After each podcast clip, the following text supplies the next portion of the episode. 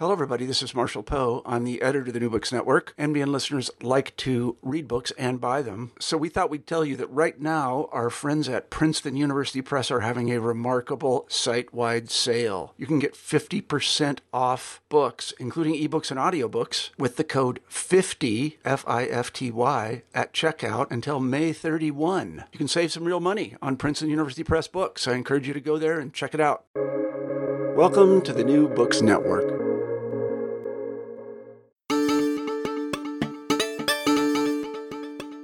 Welcome to New Books in Science Fiction, where authors talk about their novels of speculative and fantastical and speculatively fantastic and fantastically speculative fiction.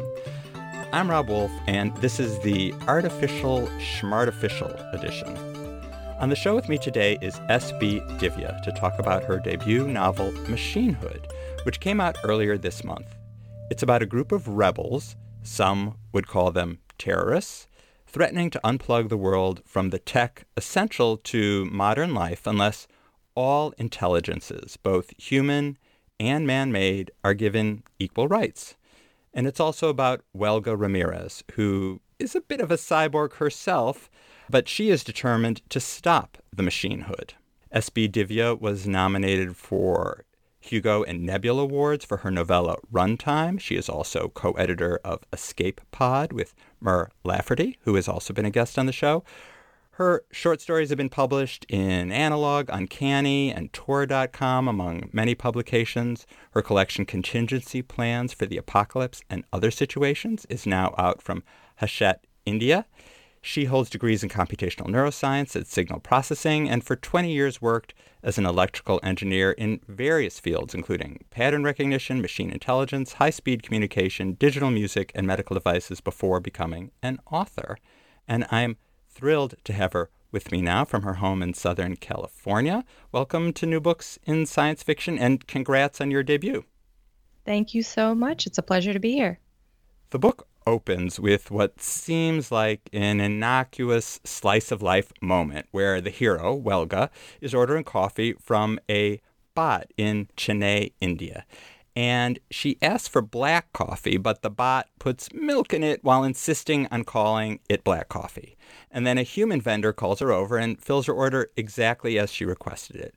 And the human vendor gets to have the last word, declaring, bots work faster, but human mind is smarter.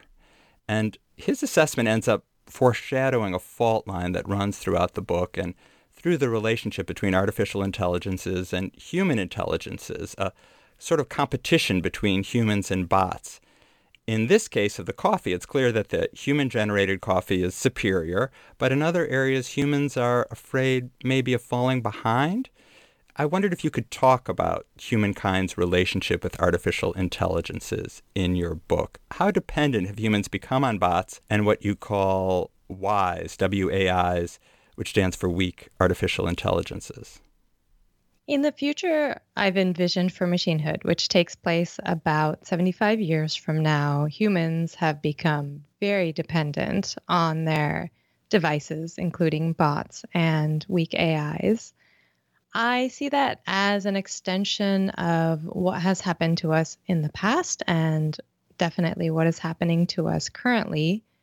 We find our devices becoming increasingly capable and ourselves increasingly dependent on having them to extend our own productivity, our memory, our capacity to learn, and now after this pandemic, our ability to work. And so machinehood is kind of carrying that forward. There has always been this tension between human labor and machine labor. Once upon a time, we harnessed animals to help us. Now we've generally turned to machines. As those machines get increasingly intelligent, that competition in certain sectors is going to also ramp up. And I know there's a, an existential fear right now for a lot of people that AIs are going to replace them and, and then they're not going to have work. So, in part, this novel is exploring that particular concern, but not so much as a dystopia, more as a realistic vision, at least in my opinion, of what the future could look like when we have to coexist with these very, very capable machines. Rather than accept or take full advantage of what weak AIs and bots can do, humans are trying to essentially compete with them. And Welga, for instance, has artificial enhancements built into her body. They were put there when she was a soldier.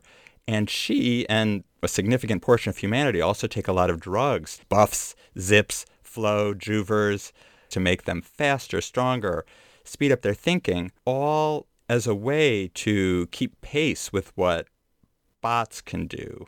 Could you describe what those things do for humans and the industry that's built up to support all these enhancements? Sure. These enhancements are inspired by work that's happening in laboratories and academic institutions right now to develop, let's say, smart pills that aren't so much just chemical ways of modifying your body's biochemistry, but are electromechanical devices that are small enough to potentially even, you know, cross into your bloodstream, cross the blood brain barrier. Definitely something you can swallow that can work in your stomach and your intestinal systems, or that can go in and, for example, route out your arteries or help with heart problems. Most of these things are currently being developed in a medical treatment capacity. But as we've seen with a lot of other real world examples, things that start out as a necessity eventually can become commoditized. And so in the future of machinehood, these things have effectively become widespread in usage and application well beyond medical necessity, moving into the realm of economic practicality. And the people of this world are in part taking it to compete with machines, but I would also say to be able to keep up in the sense of being able to collaborate with the machines as well, because computers are generally pretty fast at making decisions and software is getting faster, hardware is getting faster. Definitely, certain aspects of it are exceeding what biology is capable of right now. And so these little micro machines stay in your body and help you basically bypass the limitations of your nervous system, sometimes bypass the limitations of your cardiovascular system or accelerate certain things like immune responses or blood clotting, healing, that kind of thing, muscular activation. So, if we are in a future where we're going to have to work in tandem with AIs as a necessity for productivity, how do we keep up with the machines and not keep ourselves from being obsolete? And this was one solution I invented for that. People could also choose to just sort of sit back and say, well, we'll let the bots take care of it while we pursue art and pursue vacation and self-improvement. I mean that that is an option, but this kind of reminds me of an arms race where real or not. I hear what you're saying that there's a justification if you want to collaborate with the bots. That makes a lot of sense. But on the other side of it, there's this sense that there's a fear people have, and it could be real or it could be imagined that, you know, the bots will one day take over. And just that fear makes humans keep inventing new drugs and pushing their bodies to extremes. And that fuels this industry of pill makers and mech inventors. To me, there was a parallel just to, a conventional arms race or, or anything that a corporation has come up with that once feels like a luxury and suddenly becomes a necessity. Everyone feels like they need it. Yeah, I would say that echoed my study of what happened uh, roughly 100 years ago during the Industrial Revolution and automation of the 19 teens, 20s, and 30s.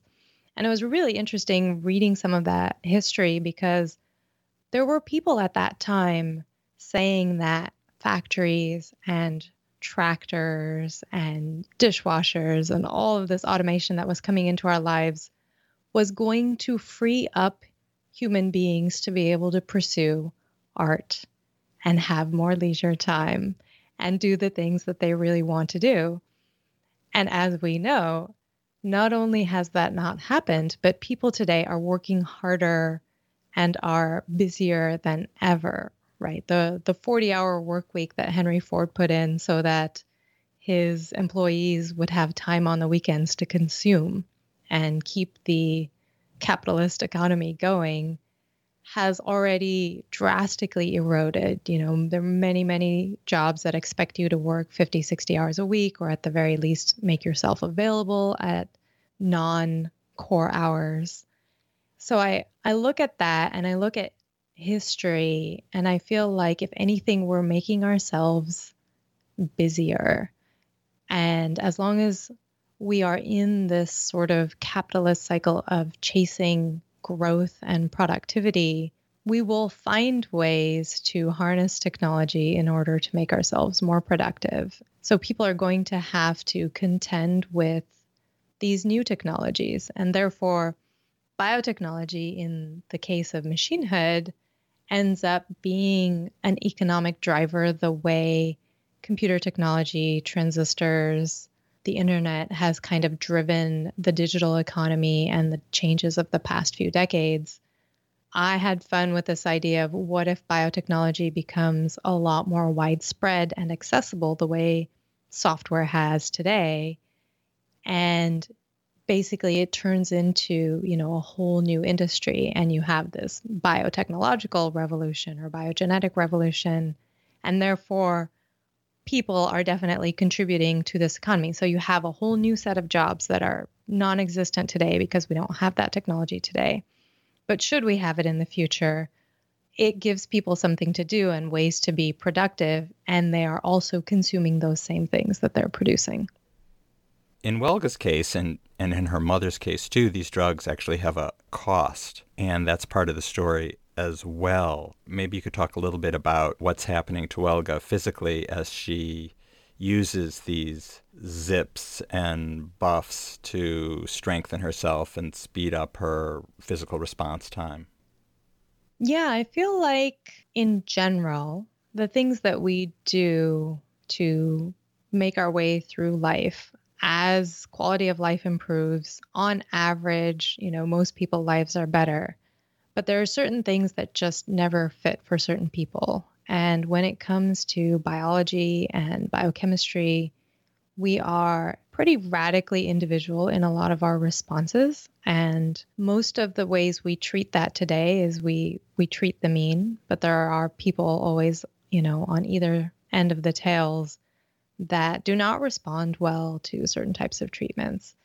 And Welga happens to fall into one of these tails in the story where she's using these, you know, smart pills, zips, buffs, and juvers that, for the vast majority of people in her world, don't cause problems. But there are definitely people for whom they do cause problems. And the, the additional twist I put on there is that medicine, rather than being just a universal public good with doctors and, you know, scientists belonging to corporations. Instead, it's kind of become open sourced and it's kind of become an extension of our gig economy where you can petition people to look into your particular problems. And some of them might do it for free, some of them might do it for tips from their followers, and some of them will do it if you pay enough. So people who have these types of problems kind of have to find their own solutions because it's not the sort of thing that attracts big money. And one of the other economic tidbits I put into Machinehood is the dissolution of large corporations and the decentralization of both research and the means of production, which I can kind of see happening.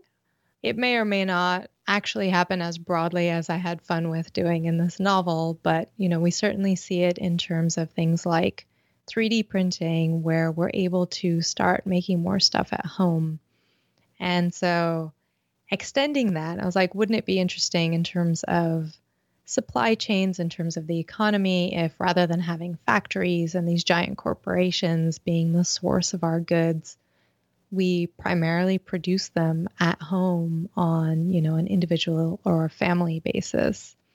And so that also plays into these issues that Welga ends up developing. Prior to her, in her mother's case, it was kind of in the early Wild West days of some of this biotechnology before there were any regulations in place. So far more people had ill effects, but they were willing to take that risk because they had to, because they had to earn a living. And this was the only way to do it. And this is another thing, you know, I feel like there's parallels to what we deal with today in terms of environmental pollution or even more immediately with our essential workers for the pandemic there are people who have to risk their health in order to make a living and i don't necessarily see that going away anytime soon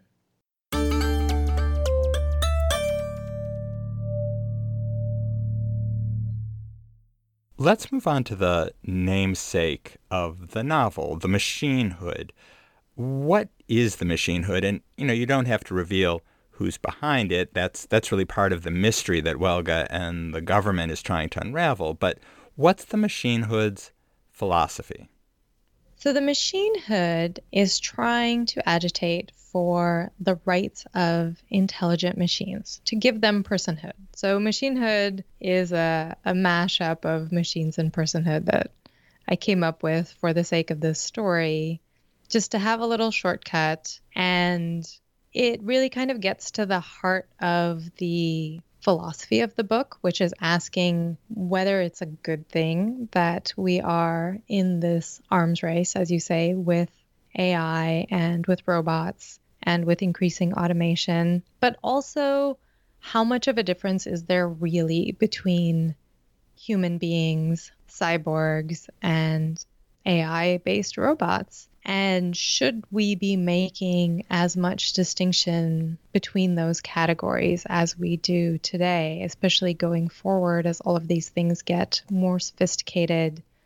I was really interested in kind of looking at the blurring of those lines and interrogating at what point we decide to give machines rights, especially when they provide us with so much free labor.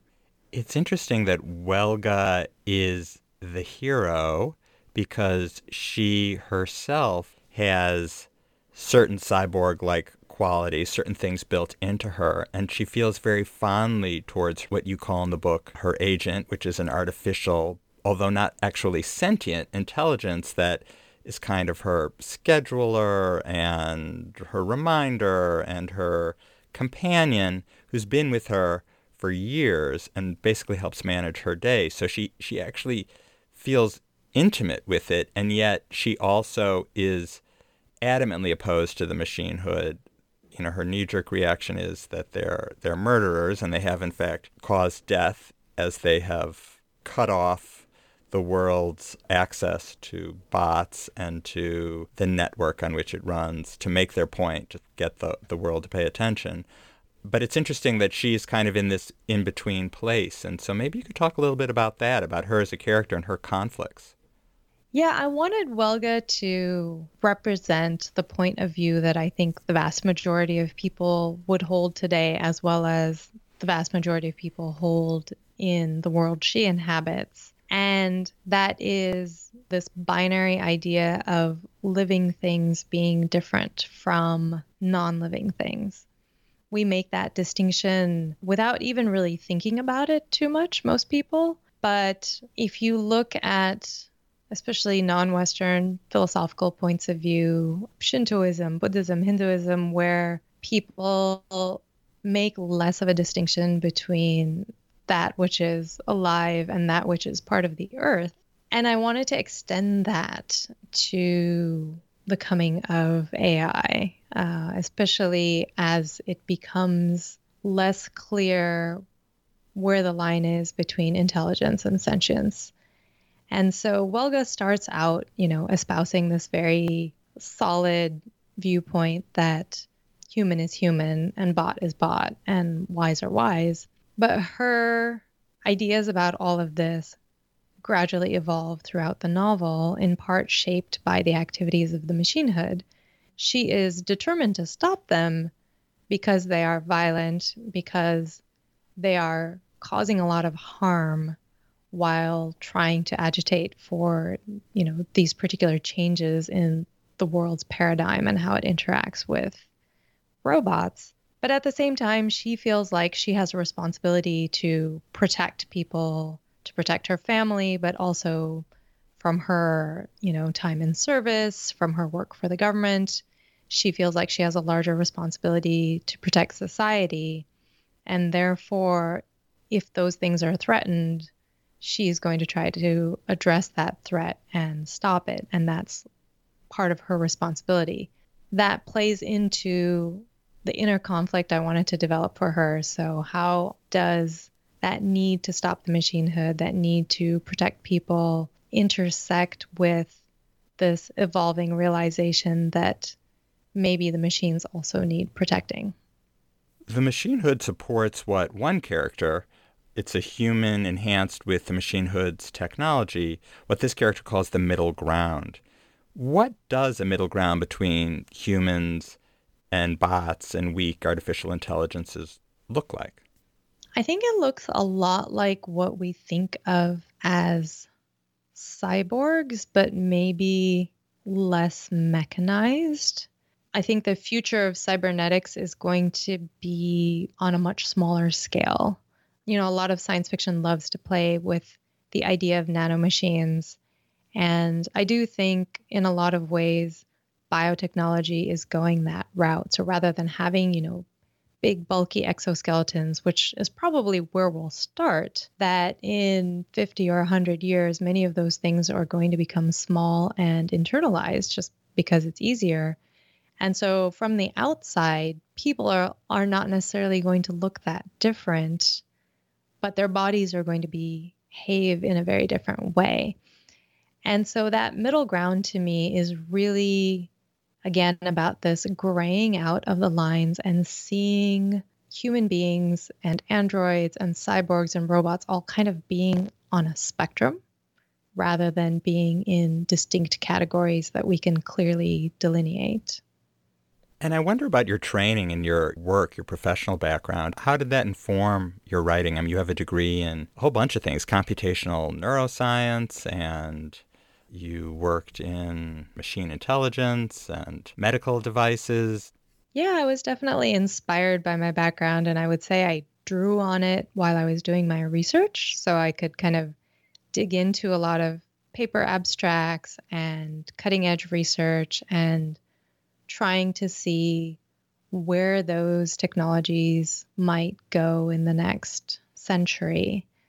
In terms of AI, where we are today, I think, is nowhere close to where the average person thinks of as AI, especially in a science fictional context. They mostly think of artificial sentience, in my opinion, or artificially conscious beings that act very much like human beings or even animals today in a way that we cannot actually encapsulate yet in software or hardware but people are working on this problem. And one of the things I find really fascinating is the attempt to understand, model, and quantify consciousness, which turns out to be a remarkably tricky problem. You know, human beings trying to figure out how we think. And this is something I studied with the computational neuroscience department for my undergraduate degree. And the stuff that I ended up working on commercially is not quite so high level. It ends up being a lot more practical pattern recognition problems applied to very specific scenarios. And that's where most of AI is today. It's gotten more complex, you know, over the past few decades, but it's still at the end of the day us teaching the software specific categories and giving it very specific outcomes we're trying for it to solve versus this idea of an artificially sentient being. And I think what's tricky there is how we determine that we have built an artificial sentience when we can't define it clearly for ourselves. So there's a lot of fun stories about emergent AIs in science fiction where consciousness spontaneously arises from a piece of software and hardware that's sufficiently complex.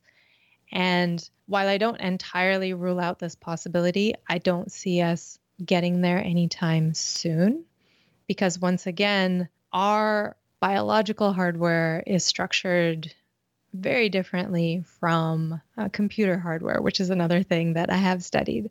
And so trying to say that we're going to be able to model one with the other, I think is going to be very, very challenging unless we are getting down to deeply fine details in terms of how neurochemistry works and how our sensory organs work. And it's incredibly complex and it's a lot to build, especially when we don't even know what we're working with in terms of animals and human biology.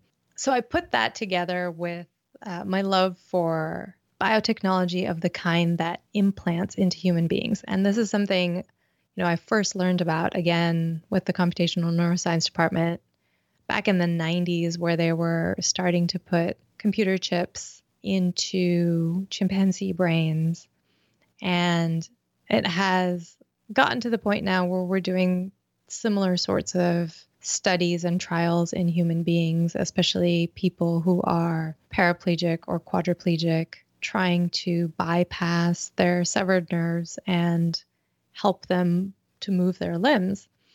And we have succeeded in doing this uh, in small scale trials, which I think is fascinating and wonderful and again, extending this to what happens when this becomes a consumer level technology.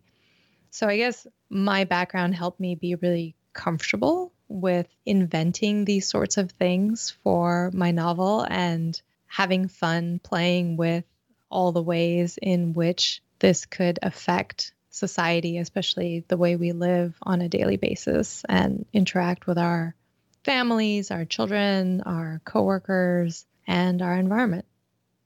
The bots and AIs aren't sentient, and yet the machine hood feels. Excuse me, my my cat wants my attention. Um, they're not sentient, and yet the machine hood feels that they are deserving of rights, and I find that interesting. That sentience isn't a requirement in their mind for the achievement of rights. Yeah, I think there's some legal precedent there that we're already starting to establish, right? With corporations getting legal rights with certain natural bodies in other countries, rivers, lakes, mountains, getting certain types of rights and protections as as legal persons that's admittedly, you know, a much narrower definition than what we think about colloquially as what makes a person a person, and certainly in terms of sentience. But I think when it comes to AI, we definitely do have to start thinking about some of these questions because hyper intelligent software at some point is going to become sufficiently complex and obscure in its inner workings that we're going to have a hard time arguing that it's not sentient, right? So, again, without good scientific definitions of consciousness and sentience, how do we even know that we have invented it? And will we admit it when we do invent it? And can we afford to wait until we're sure in order to give these protections to these machines, but also to ourselves? If a robot of the future commits a crime, who is responsible, right? We're already asking these questions about self driving cars, right? If the car hits a person or gets in an accident with another vehicle, who has to take the blame? Is it, you know, the car manufacturer? Is it the person who built the software? Is it the person who trained the car to drive? Is it the government for allowing this to happen in the first place? Is it the owner of the car? Is it the passenger of the car? So we're already getting into tricky waters that I think are going to become increasingly complicated. And so defining some sort of legal personification when it comes to complex artificial intelligences or complex robots, I think is good for everyone's protection. It reminds me when you speak of the automated self-driving cars, the Boeing was it the 737 Max, uh, which yeah. had some new software in it that was supposed to make it easier and self-guided, and in fact, it turns out that that's what was responsible for those two very tragic crashes. I don't think anyone questioned that Boeing was responsible on some level. I think, although I shouldn't say, I suppose that's being litigated in the courts. But I could see how, in, in many settings, that is an issue that's going to come up more and more. Right. I can give you a an even simpler one if you use Google for your reminders. I mean, this is not the sort of thing you'd probably litigate. But once you become reliant on that, if the software fails to remind you of an important meeting, then you miss that meeting and you're going to get annoyed at Google um, or Siri or, you know, whatever AI you're using today. And then it becomes again, who's responsible? Shouldn't you be in charge of your own life? Can you really blame the device and the software and its manufacturer? Did you fail to put enough safeguards in place or did they? Oh, yeah. Okay, back to handwritten notes and stickies for our important dates or just a string on the finger. Maybe, but let me give you a counterpoint. What if your spouse promised to remind you and they forget?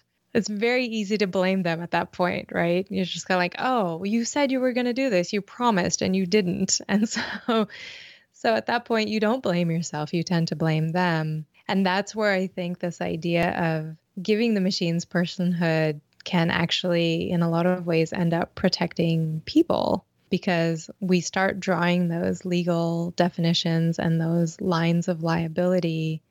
And then you know, we have to go further and decide what are the consequences to the machine, to its proprietors or designers when it is found guilty of something. But I think it's a two way street. You know, I think a lot of people think about it as absolving the machine of guilt, but I kind of like to turn that on its head and say, what can we do to protect us as much as we protect them?